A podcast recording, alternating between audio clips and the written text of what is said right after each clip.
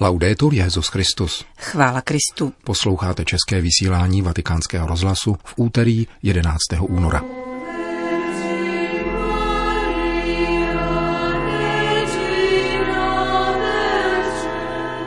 Kdo si nechce zašpinit ruce, je poloviční křesťan, říká papež František v rozhovoru pro italskou katolickou televizi.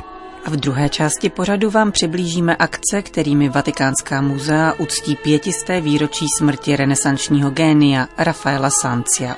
Hezký poslech přejí Johana Bromková a Milan Glázer.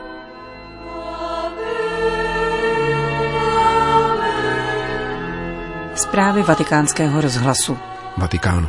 Světový den nemocných připadající na dnešní liturgickou památku Pany Marie Lurdské připomněl papež František krátkou modlitbou, kterou zveřejnil na sociální síti Twitter. Pano Maria, uzdravení nemocných, tobě svěřuji všechny nemocné, kteří na sobě nesou tíhu onemocnění, i jejich příbuzné a zdravotníky. Všechny vroucně ujišťuji o svojí blízkosti v modlitbě. Stojí v dnešním papežském tweetu, který vychází v devíti jazycích a odebírá jej přibližně 40 milionů uživatelů této sociální sítě.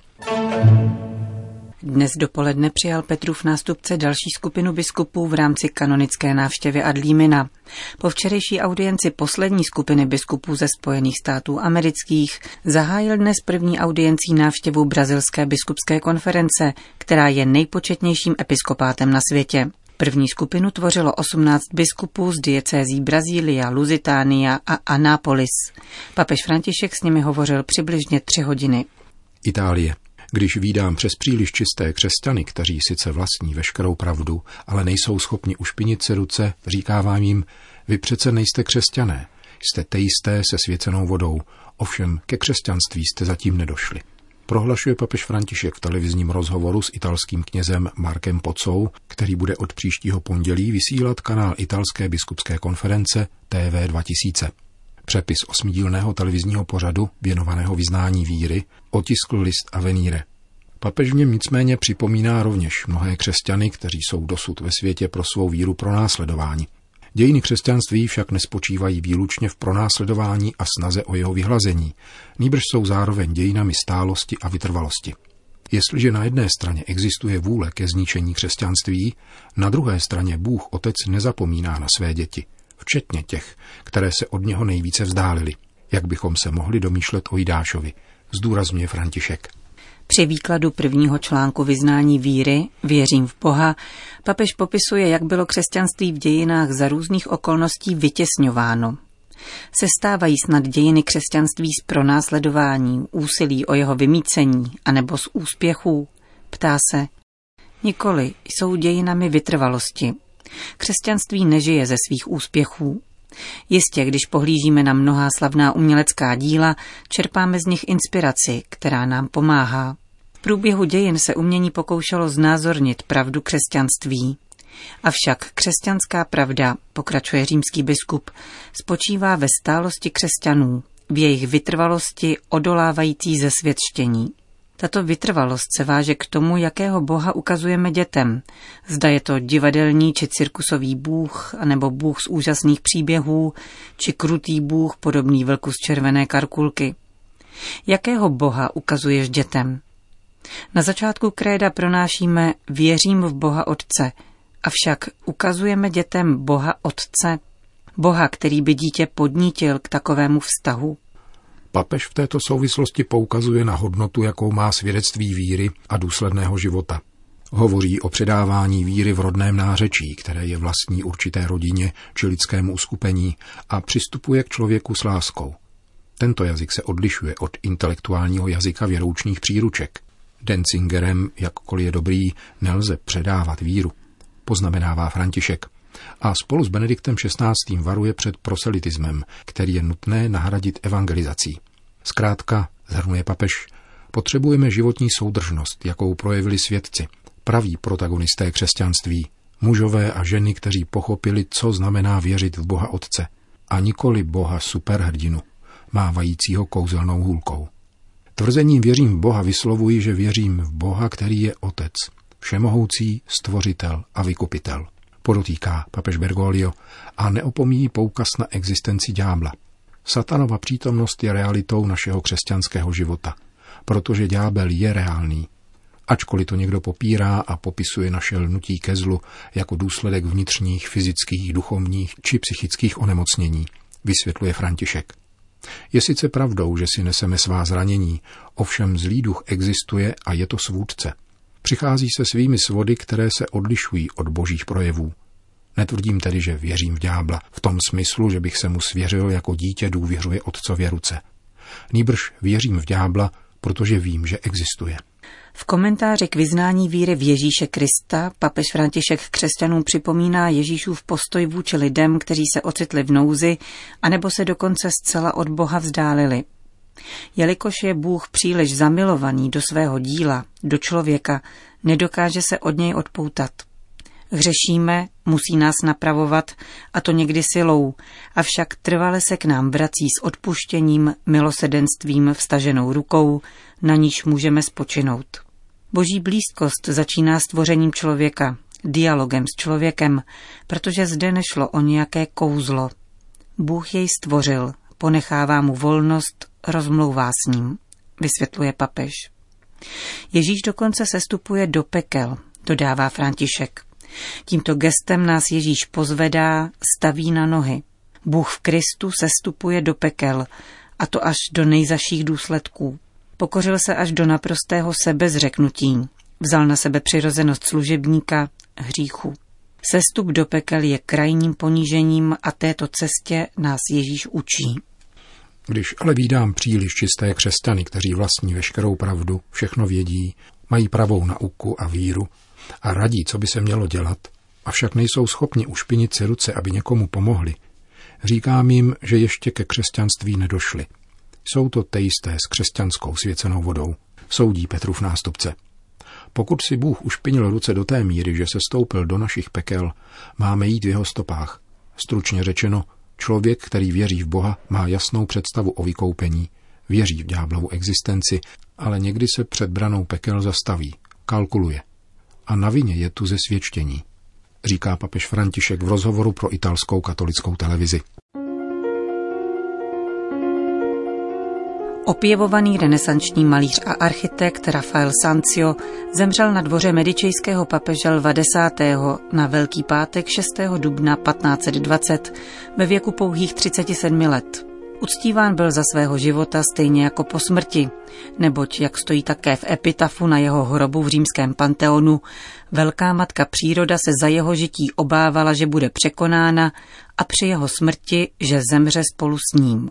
Dokonalé ovládnutí malířských prostředků, důraz na přirozenost postojů a harmonii celku, z něj učinili umělce, k němuž se vraceli všechny následující generace malířů a některé epochy vzhlížely jako k nejvyšší autoritě a kánonu dobrého umění. Vatikánská muzea v rámci pětistého výročí smrti renesančního génia připravila řadu akcí. Zahájí je výstava deskového oltáře od jeho mistra Pietra Perugina, známého jako Paladej de Cemvíry, a ve dnech 17. až 23. února přenesení Rafaelových goblénů do Sixtínské kaple. Pala dei de Cemvíry vznikla pro Palazzo dei Priori v Perugi v roce 1495. Tvoří jej dvě desky. Hlavní zachycuje motiv označovaný jako posvátná konverzace, kde Madonna s Ježíšem na klíně jakoby rozprávěla se čtyřmi světeckými postavami po stranách jejího trůnu. Deska v nástavci pak zobrazuje Imago Pietatis, tři čtvrtě figuru Krista vystupujícího z hrobu a ukazujícího své rány. Oltář byl rozebrán za napoleonských válek a hlavní deska byla odvezena do Paříže. Na původním místě zůstal rám a nástavec. Po Napoleonově pádu se obraz vrátil do Peruže, avšak z rozhodnutí papeže Pia VII. byl převezen do sbírek vatikánských muzeí, aby se v jejich obrazárně stal přístupným širšímu publiku hovoří ředitelka vatikánských muzeí Barbara Jata. Toto Peruginovo dílo patří k jádru našich sbírek. Když Luca Beltrámy s papežem Piem XI. koncipovali tuto novou obrazárnu, umístili je do prostoru před velký salon věnovaný Rafaelovi. Když při této příležitosti vystavujeme Perugina, vracíme se tak trochu také naspět v historii těchto muzeí. Dílo se sem dostalo díky předchozímu pobytu v Paříži, kam přišlo v rámci napoleonských konfiskací. Avšak vrací se díky Kanovovi, který rozhodl, že se po pádu Napoleona nevrátí na původní místo nýbrž do Vatikánu, aby měl větší publicitu. Mnoho z našich klíčových děl je součástí této akvizice. Vezměme si Caravaggia, Rafaelovu Madonu z Folíňa, Dominikína, Všechna tato důležitá umělecká díla se stala součástí vatikánských sbírek díky Kanovově intuici. Velmi očekávanou událostí je návrat Rafaelových goblénů do Sixtínské kaple. Co nám k tomu můžete říci? Bude to jedinečná záležitost, která se pravděpodobně nebude opakovat a jaká se ještě nikdy nekonala. Bude skutečně možné obdivovat toto místo, které je vizuální katechezí, v jeho svrchované úchvatnosti, ale především jeho koncepci vypracovanou papežem Lvem X., jež završovala silné duchovní poselství velké kaple papežských paláců. Jak uctí Vatikánská muzea pětisté výročí Rafaelovy smrti? Po této výstavě a přenesení goblénu do Sixtínské kaple ve dnech 17. až 23. února proběhne na konci dubna mezinárodní sympózium, které zrekapituluje 37 let velkého bádání, restaurování a také archivních objevů, k nimž došlo mezi oslavou pětistého výročí narození v roce 1983 a tímto výročím smrti. Následovat bude také velmi zajímavá fotografická výstava v 17. sálu Pinakotéky, kde se představí historické snímky Rafaelových děl.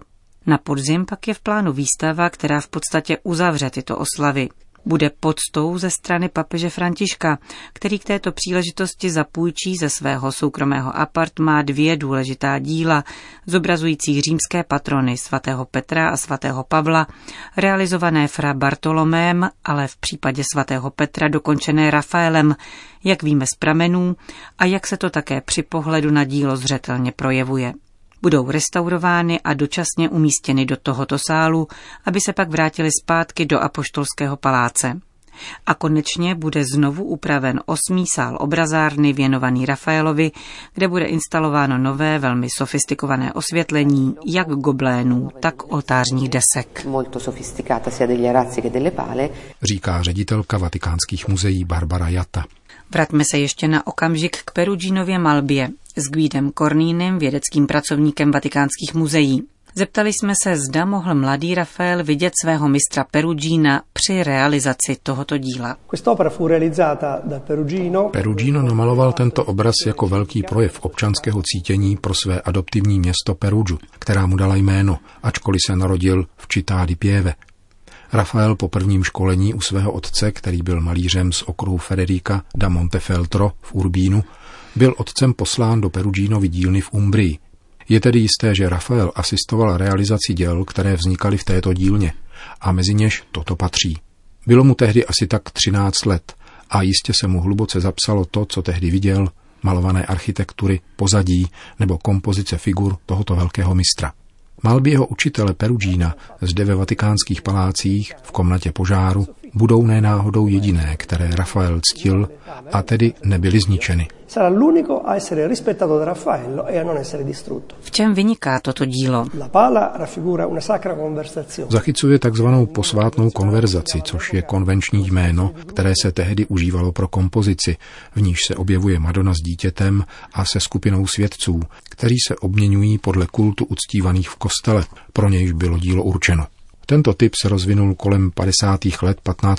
století ve Florencii, zejména v okruhu Frangelika. O tři, čtyři desetiletí později v Perugínově době se rozvinul do podoby, kterou tu vidíme. Svědci zhromáždění kolem Pany Marie jsou svatý Vavřinec, svatý Ludvík Stulus, svatý Herkulánus a svatý Konstanco, patroni města Perugia, kteří tedy právem mají své místo v kapli Palazzo dei Priori, sídle městského soudu a městské zprávy je projevem vyvrcholení Perugínovy tvorby, která vykazuje charakteristiky umbrijské malířské školy konce 15.